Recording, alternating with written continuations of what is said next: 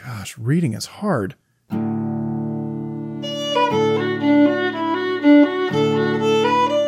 Welcome to Charlotte Mason Says. I'm John Schindel, here with my wife Crystal. Join us as we read and discuss the home education series.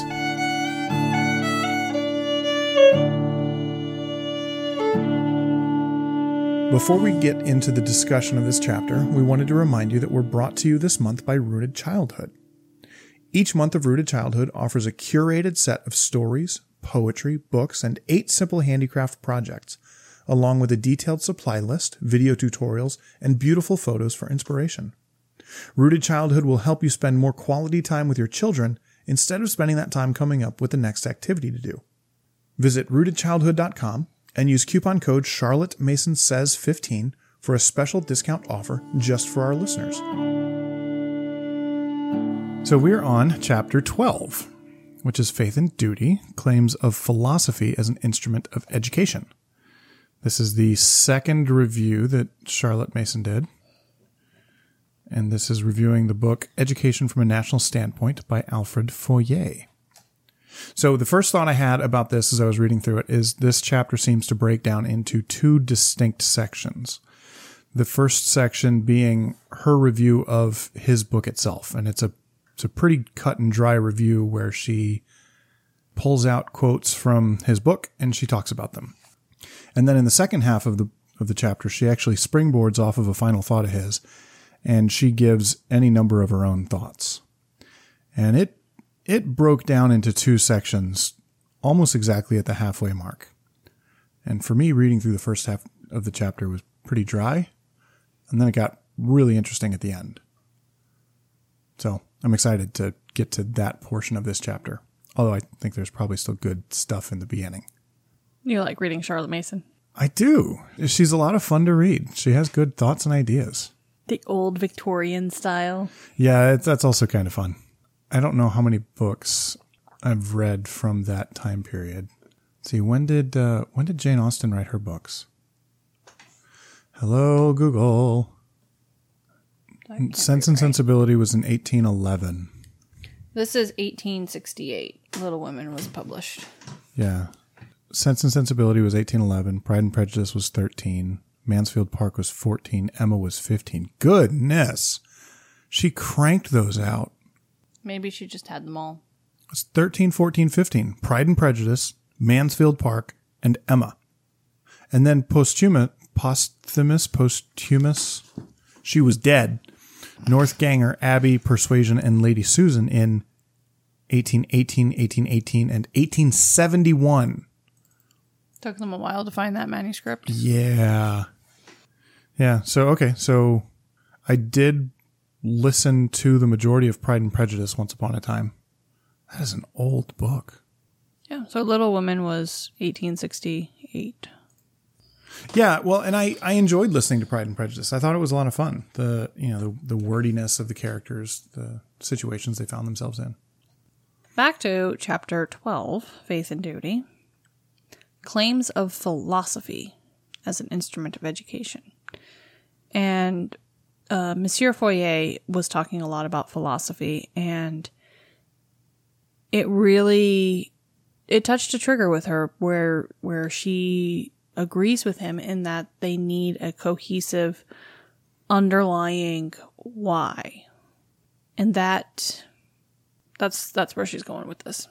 So we start off with Locke, And Locke is a dude. he's not the dude though. John Locke was in the 1600s an English philosopher and physician, commonly known as the father of liberalism. And he is the one who postulated that at birth the mind was a blank slate or tabula rasa. which we've talked about. She talks about Locke in the intro Was it the intro? Mm, somewhere. Page 29, the first part of chapter 4. That's where she mentions the tabula rasa. Mm-hmm. It is in the preface. In the preface, she says, not having received the tables of our law, referring to the law of life learning. She says, those of us who have spent many years in pursuing the benign and elusive vision of education perceive that her approaches are regulated by a law. and that this law has yet to be evoked. And then later she says, not having received the tables of our law, we fall back upon Froebel or upon Hob- Herbart. Herbart? Herbart. Or, if we belong to another school, upon Locke or Spencer. But we are not satisfied. So she mentions Locke in the preface. She mentions him seemingly in the negative. Mm-hmm. And she- Definitely the tabula rasa in the negative. Right. She definitely doesn't like the the theory of the blank slate of a child. So that's who Locke is. And of English philosophy here, she says our tendency has been exclusively towards naturalism, if not materialism, to the exclusion of a vital element in education, the force of the idea. So then we move on to Madame de Stael's thoughts about Locke. Madame de Stael was a woman, a French woman of letters. Her lifetime overlapped with the events of the French Revolution and the Napoleonic era. And she she was a commentator of the times and very very well thought of. So, it would it would stand to reason that she has thoughts about a philosopher. It absolutely would. Uh, and a quick note uh, want to say a huge thanks to the lady that read the French passage for us for our reading. Hold on. She is a friend of Crystal's mother. And we- Muriel Gregory. Muriel Gregory. So a big thank you to Muriel Gregory, who you may or may not ever hear us say that, but thanks anyway. But yeah, so Madame de Stael talks about Locke, and um, she says a bunch of French words. I actually did not read it in English. It I is available. I didn't either. Uh, it's available uh, on Ambleside's. Ambleside Online. Yeah, it's available on, or a translation is available on Ambleside Online. Yeah, there's there's a couple different places where you can find it. I suggest listening to it or reading it, since unless you speak French, listening to it's not really going to do much good for you. Are you finding it right now? Yeah, I'm looking for it. Yeah, Madame de Stael did not agree with Locke, basically. And she also said, she says in this quote, she says, with the exception of Germany, all of Europe accepted this metaphysical concept that that Locke's Locke's metaphysical ideas. Uh, she says "Ma- Locke's medical physical Locke's metaphysical ideas didn't destroy English thought; they just tarnished their natural originality a little and dried up the source of their grand philosoph- philosophical thinking. And then she says, with the exception of Germany, all of Europe accepted this metaphysical concept, and it was one of the main reasons for immorality, which now had theory to back it up. So she really takes a shot at Locke here. That's okay. He's dead. He can handle it. Well, he wasn't at the time. Yeah, he was. He died in 1704. She was born in 1766. Well, he's a perfect guy to take shots at then, because he's dead. Those are the best people to attack. So, Madame de Stael clearly didn't like Locke. And I'm not, I wasn't quite sure as I read through this why on earth we're talking about Locke and Madame de Stael, because I thought we were reading, what's his name? Alfred Fouillée. Well, I think the basis of Fouillée's book is that we need to formulate a basis of philosophy. And so she's going back to where philosophy began in, well, quote unquote, began in England. The dominant, the predominant philosophy of the day was still Locke's. It was on the ebb, it was leaving. But to get your history, Sure. you start with Locke. And then she moves on to Spencer and Bain. Spencer was a philosopher in the Victorian era, and he did a lot of stuff. And he was the single most influential European intellectual in the closing decades of the 19th century. And Bain was a Scottish philosopher who founded the first ever journal of psychology and analytical philosophy. And so he was a leading figure in establishing and applying the scientific method to psychology. So she's building the foundation starting at Locke, moving on to Herbert and Spencer, and moving forward says even though we have these, the chief source of our weakness of weakness in our attempt to formulate a science of education is that we do not perceive education as the outcome of philosophy. We deal with the issue and ignore the source. So we have this history of all these random little bits without one cohesive wi- without applying the psychology to education specifically. Sure. Okay, that makes sense. That's what I saw. That make that makes a lot of sense because she's going from the foundation of it and working her way up to up to where she's at. which is where Miss, Monsieur Fouillée comes in, Mm-hmm. and the spirit of reform is in the air. Things are changing, We are on the verge of chaos. and she she comes in. We're on the throes of an educational reformation, coming out of the chaos. Mm-hmm. So she has a little bit different of a a viewpoint on that. This quote here: "A glance at the various forms of it, the education systems obtaining in Europe and America is sufficient to betray to the observant eye how near to the verge of chaos we are standing." And I can't help but think how applicable that is today with our educational systems and how they've been for the last 20 years. Well, on top of that, every president you get, you get a different little bit of something. What is it? Do you, you pick up a suggestion here, a practical hint there, without troubling to consider what scheme of life they fit into? It is a drawback to the American system of government where you have a new set of leaders every couple of years Four to eight years. because there is no there is supposed to be an overriding principle based on the constitution and per the founders judeo-christian elements of morality and life and that's what they assumed was going to be the basis of american society But even still, you have by default you you come at the the same problem with two different solutions based on which party you're affiliated with. right And so the method to fix whatever issue it is Yeah, no, that's changes true. regardless of regardless of if either of them are following the constitution or not. Which they should be. But it, it changes even if they are. yeah and that's something we've talked about in the past I want to look up chaos. I want the definition of chaos. i see you have a dictionary I do because my computer's sitting down. Chaos. Complete O-P-Q-R. and disorder. I'm Complete getting disorder there. and confusion. It's also I'm not going to listen. La la la la. Where's- also a 2005 movie. now you're gonna look at the movie. Yeah, I am. It's a Jason Chaos. Statham movie. Man. The greatest confusion and disorder. or a Jason Statham movie. Isn't he the one that died in a car wreck? No, no, no. That's uh. No, that's the wrong one. Did one. he do the the inter intercept? Not the interceptor. The the delivery. The chauffeur. Yeah, that's uh the. Oh man. Okay, you're asking me too many questions here. Paul Walker. Okay. He was the Fast and the Furious. Yeah. And he passed away in a car crash because he was drinking and driving a really fast car. And it flipped and he died. And it was very sad. Jason Statham was the transporter. Transporter. That's what it was. Got it. So she said we were on the verge of, he said we're on the verge of chaos. She says, no, we're on the throes of an educational revolution.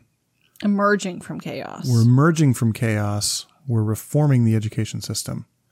because we are beginning to recognize that education is the applied science of life. Mm-hmm. She said we already have the existing material in the philosophy of the ages and the science of the day to make this educational code.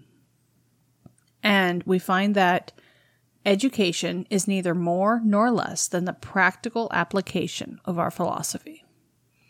Again, you have to know the why to know the what and the mm-hmm. how.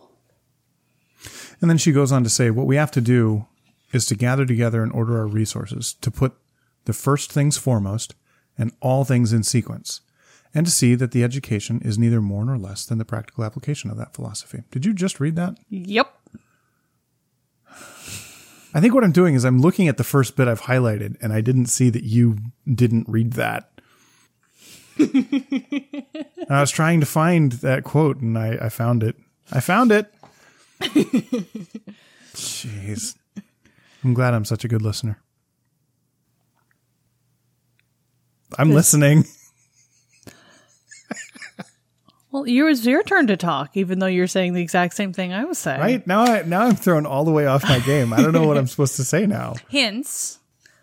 Yeah, but I didn't highlight that. That's not. I'm that's going on. Shush. no. Listen. I'm not good at listening. Wait. You just. Hence, if our educational thought is to be sound and effectual, we must look to the philosophy that underlies it, and must be in a condition to trace every counsel of perfection for the bringing up of children to one or two, or I'm sorry, one or another of the two schools of philosophy, of which must needs be the outcome. That's a weird sentence. But basically, you have to know what you're teaching. And is it naturalism or idealism? Yeah, and that's what we get into right after this. Is she says is the next heading is is our system of education to be the issue of naturalism or idealism, Speaking of, and then the first sentence Speaking of, is is our system of education to be here. the issue of naturalism or idealism. we found that they have study questions in the appendix. We did. They're great You know, like halfway through, because we're on chapter 12. because we finally looked at the back. But there's an index in the back. But Why did I not know that there was an index in the back? we were just looking at the appendixes and you didn't find it then? There's an index. Yes, there is an index in the back. And study questions. But the study questions, as John found out, Wait, there's an appendix. are the headings. It says appendix. Where it says study, or there, it doesn't say study questions. It just says appendix. questions for the use of students. Okay, I'm sorry. It is the appendix. Y- You're right. Appendix. I need my appendix removed. No, you don't. It does something. Who knows what, but it does something. So, we were really excited because we were going to, you know, start going through the questions and figuring out what the answers are. Right? Because how great would that be? And then the questions are the headings of the sections. So, And some of them are reworded to actually be questions. Others of them are not. The the questions for students is just the header. So if the header is is our system of education to be the issue of naturalism or idealism? Do you want to know what the study question is? question six Is our system of education to be the issue of naturalism or idealism? Really glad that they have that question in there. Anyways, back to what you were saying. Yeah. So the uh, the heading and then the first sentence are the same, and that threw me when you were reading it and I was editing that because I heard you do the the heading, then I heard you do the heading again, and I almost cut it out. What? When you when you were doing the reading for this, you read the heading, and then Oh, you read the oh, first oh, oh sentence, and it is I the see. heading. But yeah. So anyway. So, is our system of education to be the issue of naturalism or idealism, or is there indeed a media via? Middle way? Yep. We're good at French. Okay, so now we're actually talking. We move on from very basis, basic look at philosophy, looked at how we need a code, and then now we're talking about the question that Monsieur Fouillée is setting himself to answer. So we're getting into what he actually says, as opposed to the backstory of the review, I guess. Mm-hmm. So, to get here, we're going to read a quote that Monsieur Fourier quotes. No, we have to do the umpire thing because that's awesome. Oh, that's right. you missed the umpire. I did miss the umpire thing. So, Monsieur Fourier, where'd it go? Page 120. Right. I'm, I'm on the page. I'm just trying to find it. He says, No doubt he is of a mind, or she says, No doubt he is of a mind with the umpire in a cricket match who lays down the dictum that one must be quite fair to both sides, with a little leaning to one's own. And Monsieur Fourier takes sides with the classical as compared or as preferred to scientific culture. And he has reasons for that. And this, I think, is her thesis statement for the review. His examination of the question of national education is full of instruction and inspiration for the thoughtful parent as well as for the schoolmaster. Or maybe that's her why she's examining this book. It seems like that's that's why she's examining this because she sees value in it because of that. And is is recommending it to the perusal of the parents mm-hmm.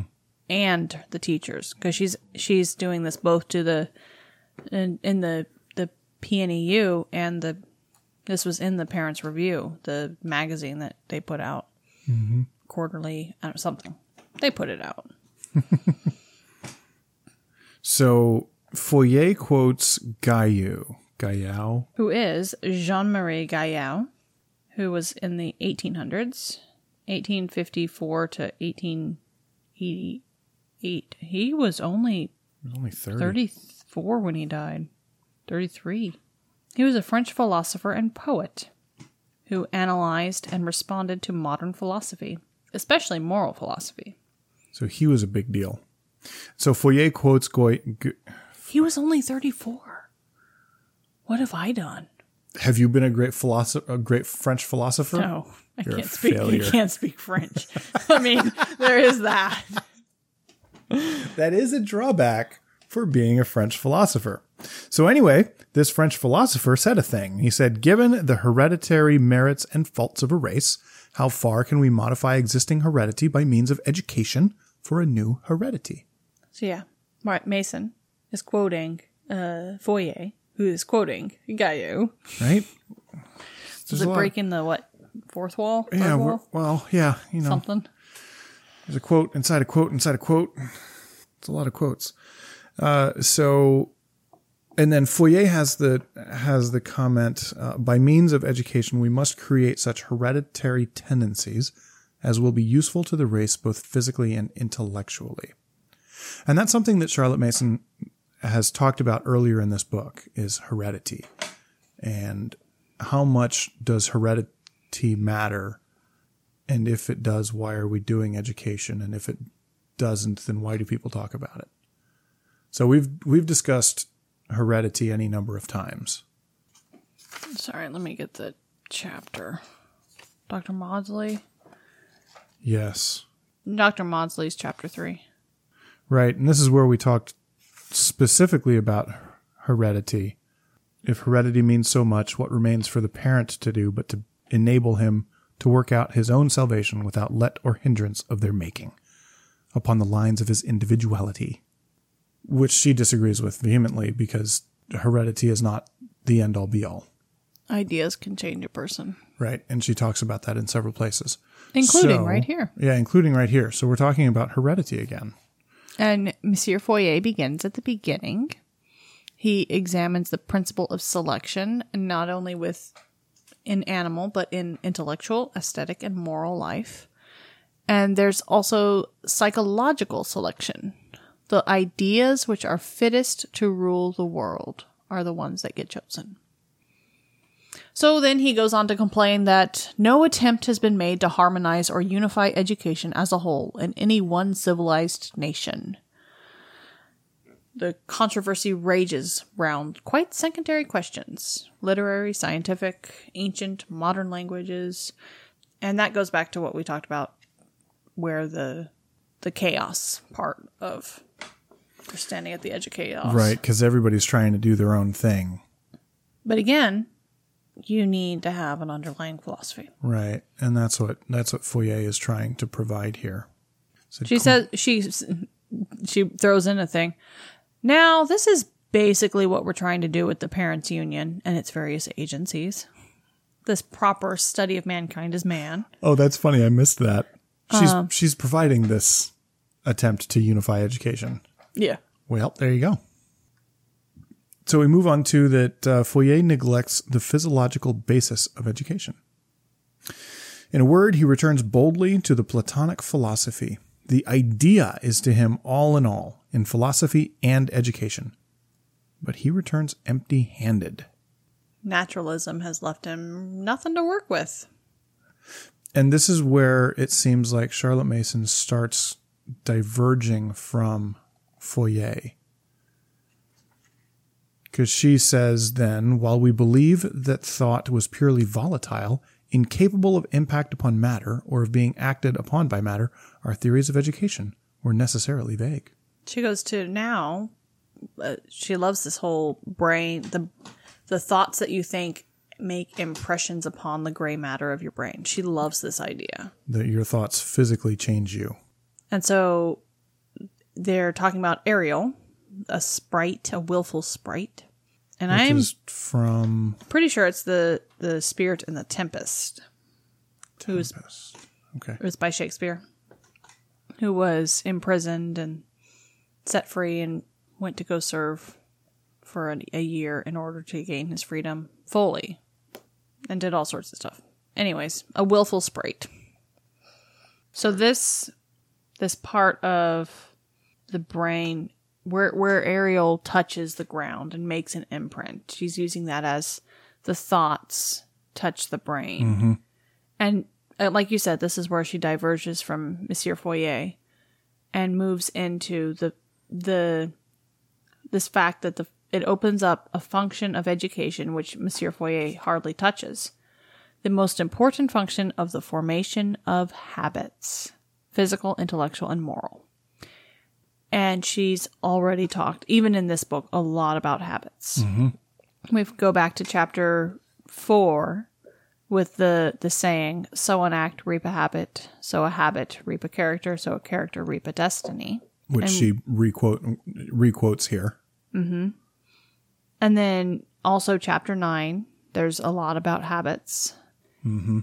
So we've talked about habits a lot We have. because she talks about habits because she believes that there are two things. Uh, the, the functions of education can be roughly defined as twofold A, formation of habits, and B, presentation of ideas. So if you sum up her, you know, philosophy, habits is half of it. So before we skip an entire section about morality, yeah, I was going to come back though. Okay, good. Because right after she says, "So, uh, so an act reap a habit, so a habit reap a character, so a character reap a destiny," she goes on here, and and she hasn't said this before. And she said, "And a great function of the educator is to secure that acts shall be so regularly, purposefully, and methodically sown that the child shall reap the habits of the good life in thinking and doing, with the minimum of conscious effort."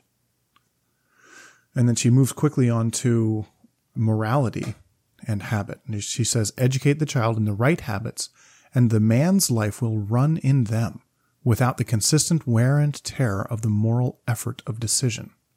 And there's been a lot of stuff about that recently in articles about decision fatigue mm-hmm. and talking to, you know, President Obama or Mark Zuckerberg about, you know, why do they wear the exact same thing every day?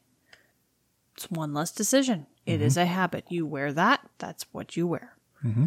Which uh, dad has also said that that's a really good part about having a uniform. Your your father who's in the military, So he wears the same thing to work because he's got a uniform. and I'm so jealous of it. Right now, my uniform is t-shirts and shorts, but at some point, it won't be anymore.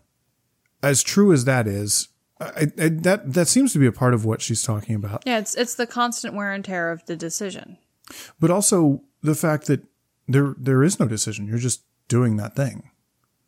And she goes on to to to give a list of things. She says he has been brought up to be courteous, prompt, punctual, neat, considerate, and he practices these virtues without conscious effort. Which this list is a list that she says in, on page 27 mm-hmm. that the parents may settle for the future man, even in his early childhood. And she continues, it is much easier to behave in the way he is used to than to originate a new line of conduct. Uh, it made me think of what's going on in uh, pop culture at this point with the terms toxic or with the term toxic masculinity, where culture is saying there are elements of masculinity that is wrong, evil, terrible, bad, and it needs to be banished from society. And a lot of those are men who are loud and strong and act as protectors and try and be courteous and kind to women and, and people lab- want to label that as being toxic. And there are elements of being loud that turn into being ornery. And there are elements of being courteous that turn into being, that, that can turn into being manipulative. And there are elements of protecting that can turn into isolating. And so there's a way that you can take those virtues of masculinity and turn them to evil, the same way you can do with, with femininity. And so the culture at large wants to say, well, those, those things that can turn to evil, we just need to get rid of that thing. So we can't have strong men. Men shouldn't be loud. Men shouldn't be protectors because they can take those to the negative. And what she's saying here is that if we raise a child correctly, educating them in the right habits, then they won't turn that way. The, that, that masculinity won't be toxic. And the same thing for femininity. The femininity won't be toxic. It won't turn to that vile side of things because that's not where it goes. Well, it's the anything in excess or in out of proportion can be a bad thing. Right. She talked about that in the treatment of defects. Yes. Was it in treatment of defects? Serious. Uh, I think you're in culture of character. Look, page 87 is where I'm at. Eccentricity. No, the, the, the one oh, before. sorry.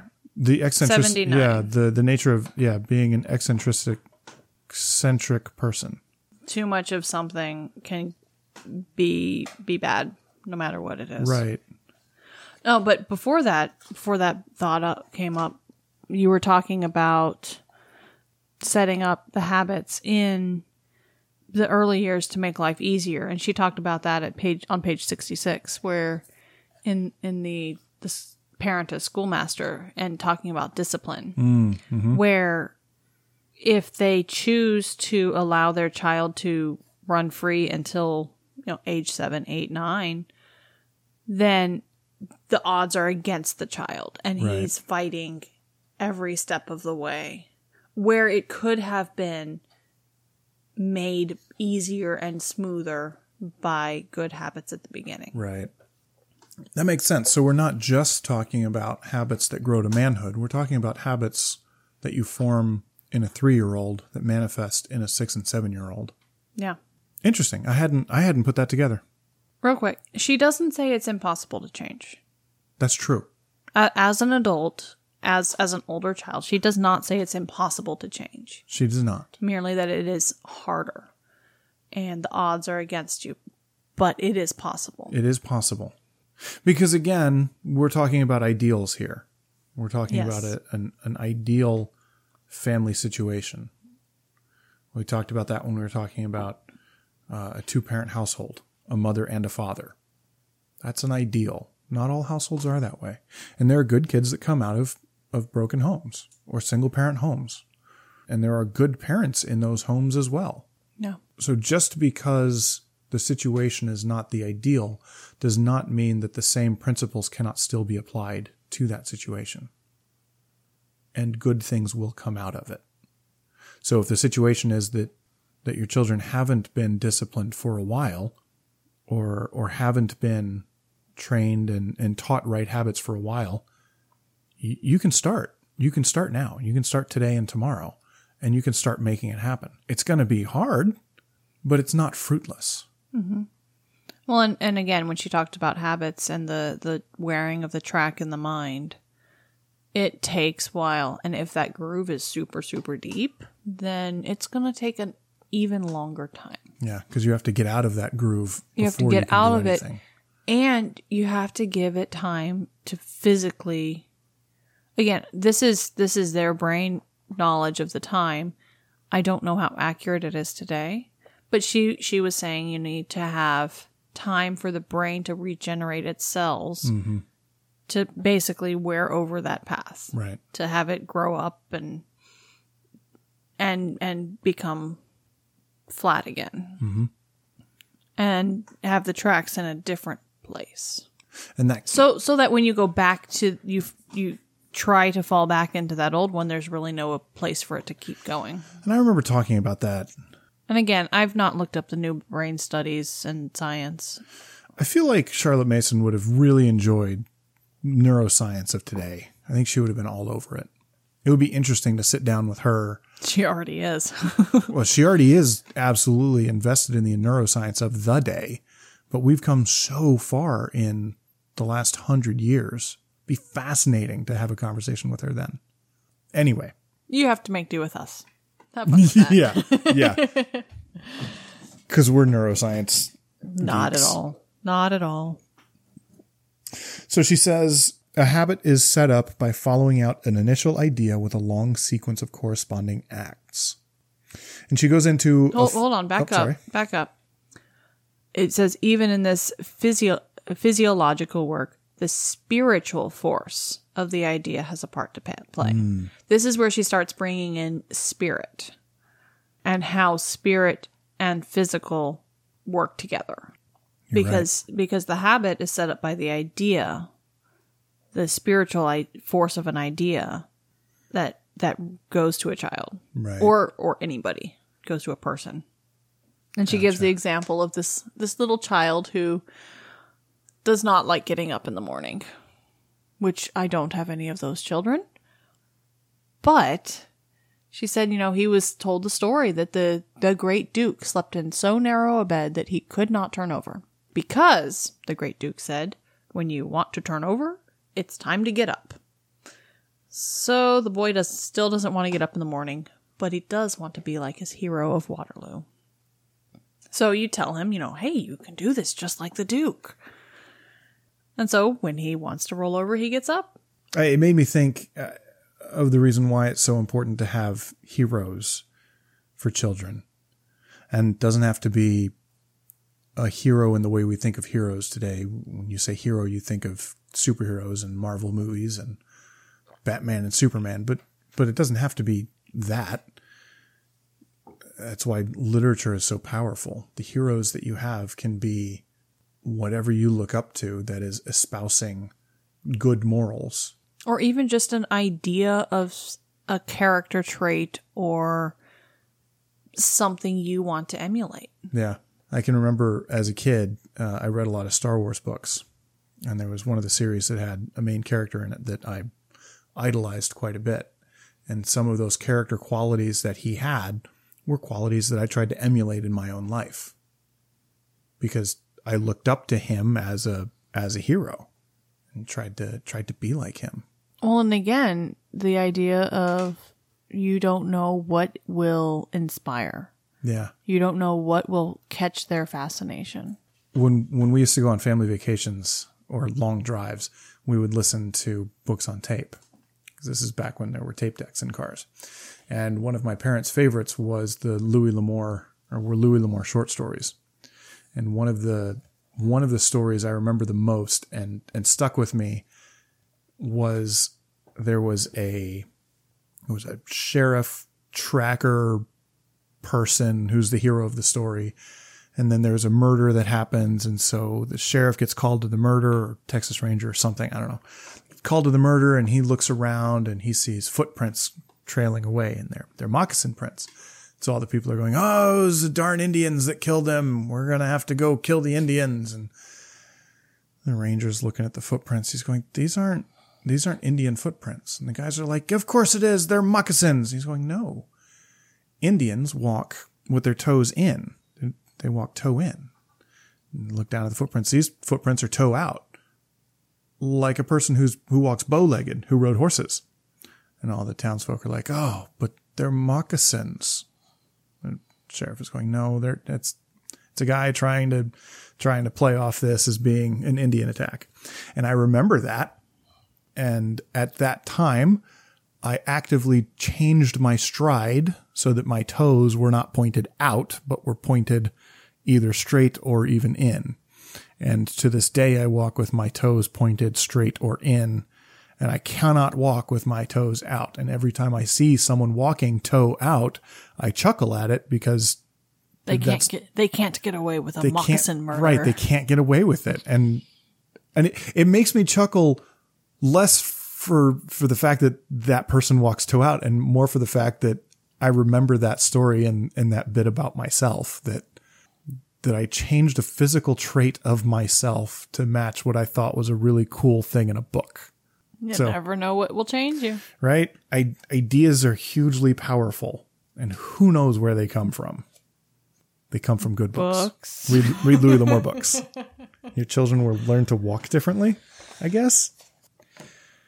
So now we get to the part that you mentioned earlier. You said the functions of education may be roughly defined as twofold A, the formation of habits, and two, the presentation of ideas. Really?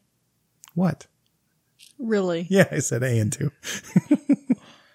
The first depends far more largely than we recognize on physiological processes, and the second is purely spiritual. in origin, method, and result. Well, she uses A and B here and then says the first and second. So she's mixing it too. No, she's not. Yeah.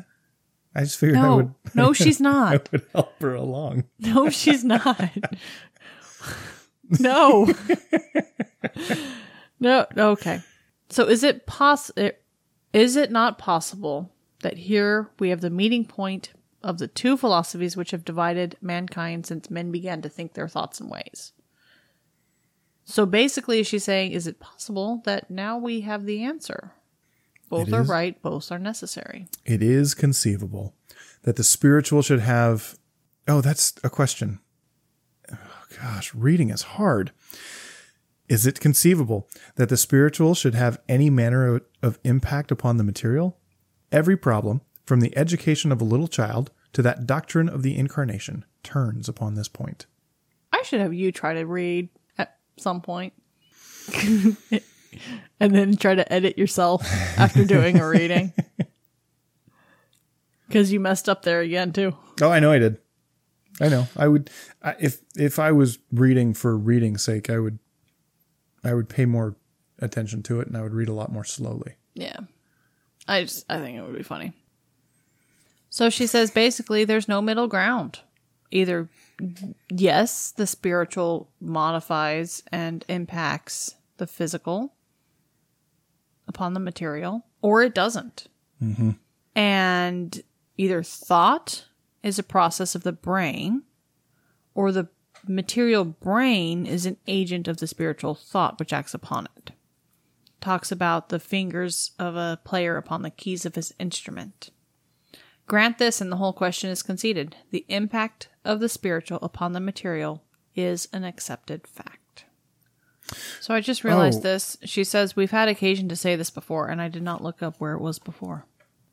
I don't know, but I had a I had a note in here under this says the uh, the physiologists have made it absolutely plain that the brain is concerned with thinking. Nay, more, that thought may go on without any volition on the part of the thinker. Further, that much of our best work in art and literature is the result of what is called unconscious cer- cereb- cerebration. Cerebration? Is that a word? Cerebration? Cerebration? That can't be a word. Cerebration. The working of the brain. It's a word, apparently. She knows more vocabulary than you. Whatever. It's true.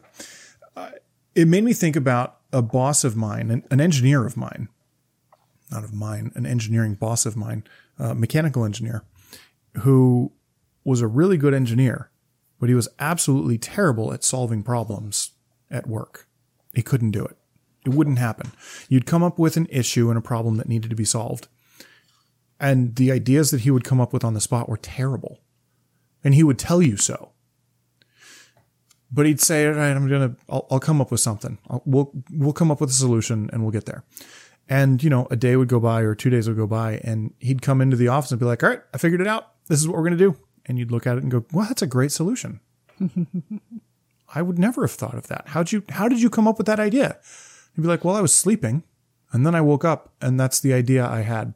So I wrote it down and he would, he had a notebook next to his, next to his bed that was specifically for writing down ideas that he, that he had when he would just wake up in the middle of the night. Be like, yeah, I woke up in the middle of the night, couldn't fall back asleep. And that's, that's the thought that was going through my head. So I wrote it down. So That's crazy. she says here that it's in uh, art and literature. I contend that it's in the sciences too. That you come up with your best solutions when you're not thinking about it, because your brain just keeps on working. So, I, you know, little little anecdotal evidence that that's absolutely the way that these things work. And then we we take a turn to talking about parents and teachers and the role that they play. She says parents and teachers are permitted to play only a subordinate part. You may bring your horse to the water, but you can't make him drink. And you may present ideas of the fittest to the mind of the child, but you do not know in the least which he will take and which he will reject. But our part is to see that his educational plat is constantly replenished with fit and inspiring ideas. And then we must needs leave it to the child's own appetite to take which he will have, and as much as he requires. This is one of the phrases that's popular in Charlotte Mason circles is spreading the feast. So you you you prepare a feast, Okay. you spread a feast for the child, and this is where they they see it and they see all of these inspiring ideas and they take what they need and what they want. Yeah, so this seems very, very high level, practical, educational instruction. The what to actually Yeah, fill this table with. yeah, we've been talking about the why. Why do you do this? And here we have the how. How do you present those ideas? And how do you go Well, no, about doing not even that? that. How do you educate? You present with ideas. Right, you're fit right. and inspiring right. ideas. Even a level higher than that. You're right. This thing, this part coming up, the is a huge caution. The least symptom of satiety, especially when the ideas we present are moral and religious, should be taken as a serious warning. Persistence on our part just then may end in the child's never willing to sit down to that dish anymore. And and I think this is a guard against sermonizing Yeah. it, it applies in, in all aspects of education and all aspects, all subjects, but she says especially in moral and religious, don't beat a dead horse and continue talking once they've once their attention's gone. Right. Once once they're full and once they hit that point, you gotta stop. leave it be. It reminds me of, and it just hit me in uh, the last chapter on page 110. She says, Read your Bible story to the child bit by bit, get them to tell you in his own words what you've read, and then, if you like, talk about it, but not much. Above all, do not let us attempt a practical commentary on every verse in Genesis. So she said that already, that present the material and let the material speak for itself Yeah. even even things we're we're reading Aesop's fables, and you know every fable has a moral that goes with it. Sometimes we have a conversation about what that moral is. Sometimes we just let the story be, and you read the story, and you finish the story, and you're done. Other times you read the story and the question gets asked, why why did that happen that way? Or or you engage the question and and you're telling a story about a, a fox and a goat, and the fox is mean and the goat's dumb, and like, well, man, why was the fox so mean? And you get to ask a simple question like that, and then you have a simple interaction, and then you're done. Or, man, wasn't that goat gullible? What should the goat have done? No. Instead of listening to the wily fox. And you can have a short conversation like that. Other times you ask that question, you get a blank stare, and you go, okay, we're moving on. Cause you're, you're not, you're not there. This is not the time. It's not the time. It's not the place. So uh, it's something that, uh, you know, there's, I, I don't think there's a rule book as to when you talk about things and how long and what specifically. It's, it's more the, if the child is interested in hearing it, then have a short conversation.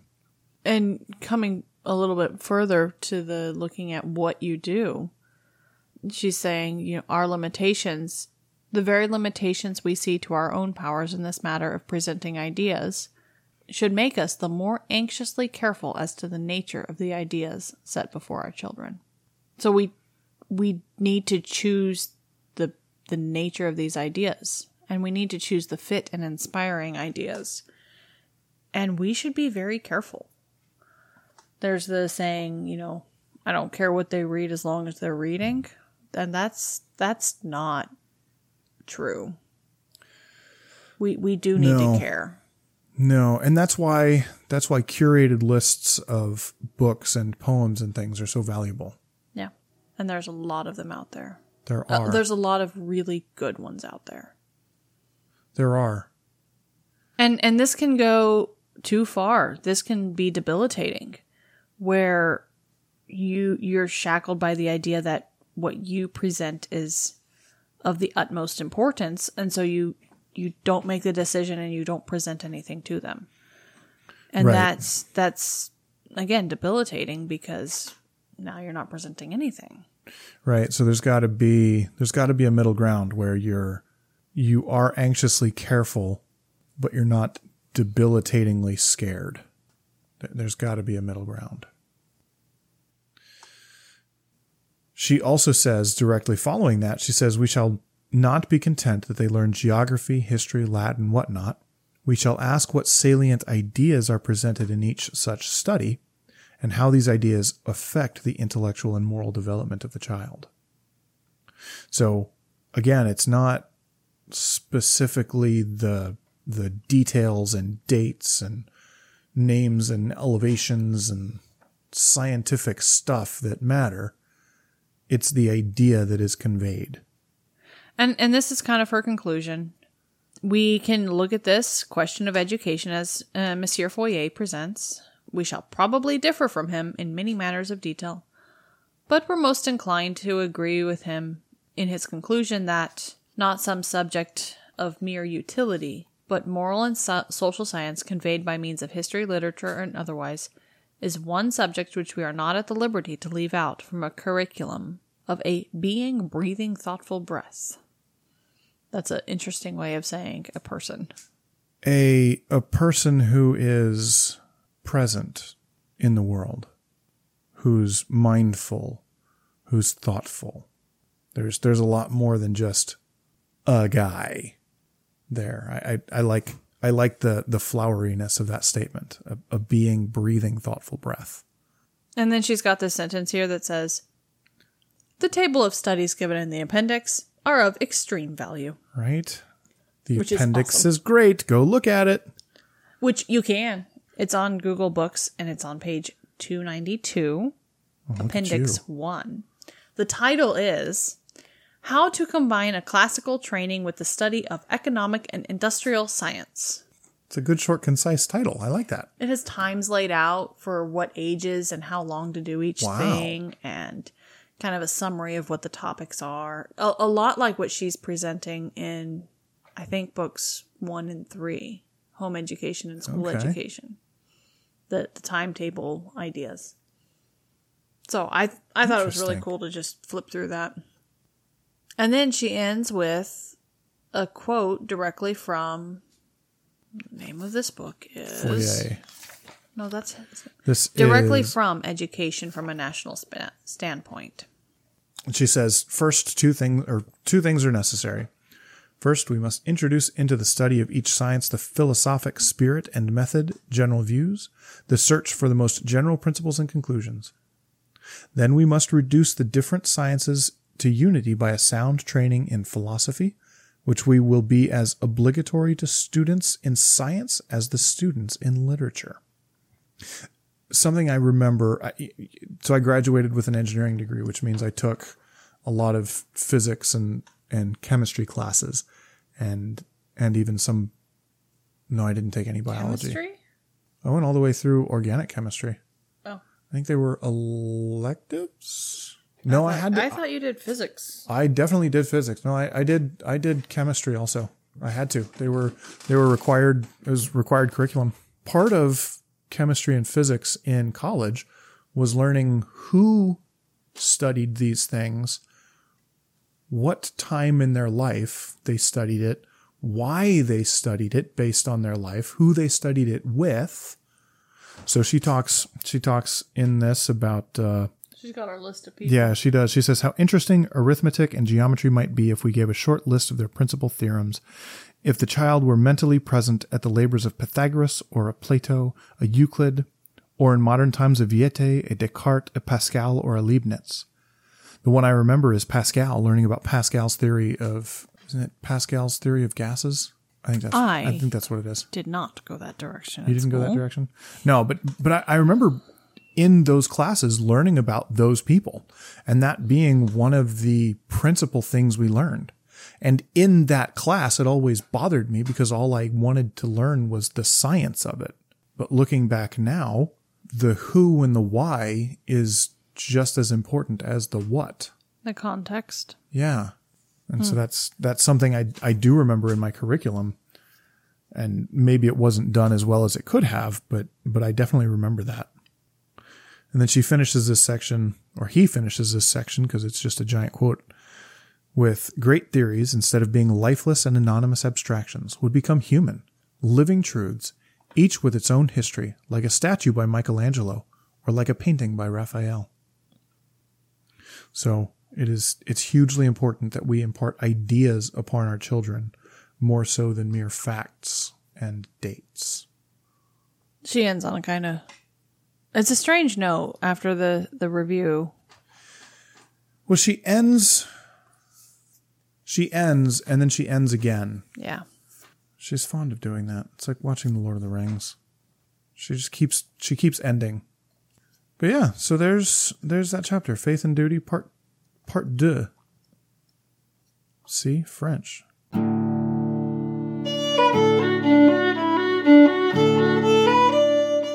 Thank you for listening. Join the conversation with us on Instagram, Facebook, or Twitter.